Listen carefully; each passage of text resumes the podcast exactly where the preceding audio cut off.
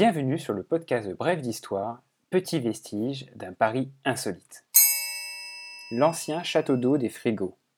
19 rue des Frigos, 13e. De 1921 à 1971, la gare frigorifique de Paris-Ivry approvisionnait les halles de la capitale en produits frais, viande, poisson, lait, beurre ou fruits. La compagnie ferroviaire de Paris-Orléans est à l'origine de sa construction. Jusqu'à 25 wagons pouvaient être accueillis dans le hall de l'entrepôt pour ravitailler les frigos de denrées alimentaires.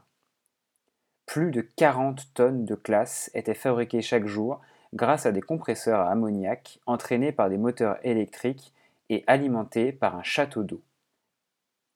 C'est par la rampe d'escalier de cet ancien château d'eau que l'on accède aux différents étages, reconvertis depuis 1970 en atelier d'artistes.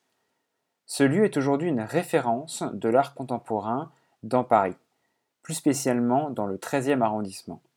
Les visites des frigos sont possibles chaque printemps pendant les journées européennes du patrimoine, mais vous pouvez aussi faire le pied de grue le dimanche, comme moi, devant l'entrée, à attendre que quelqu'un veuille vous ouvrir la porte. Il suffit d'être un petit peu patient. Si vous souhaitez découvrir un plus de vestiges insolites sur Paris, N'hésitez pas à aller sur le site brèvedhistoire.fr ou de télécharger l'appli gratuite sur l'App Store ou Google Play. À vous de jouer!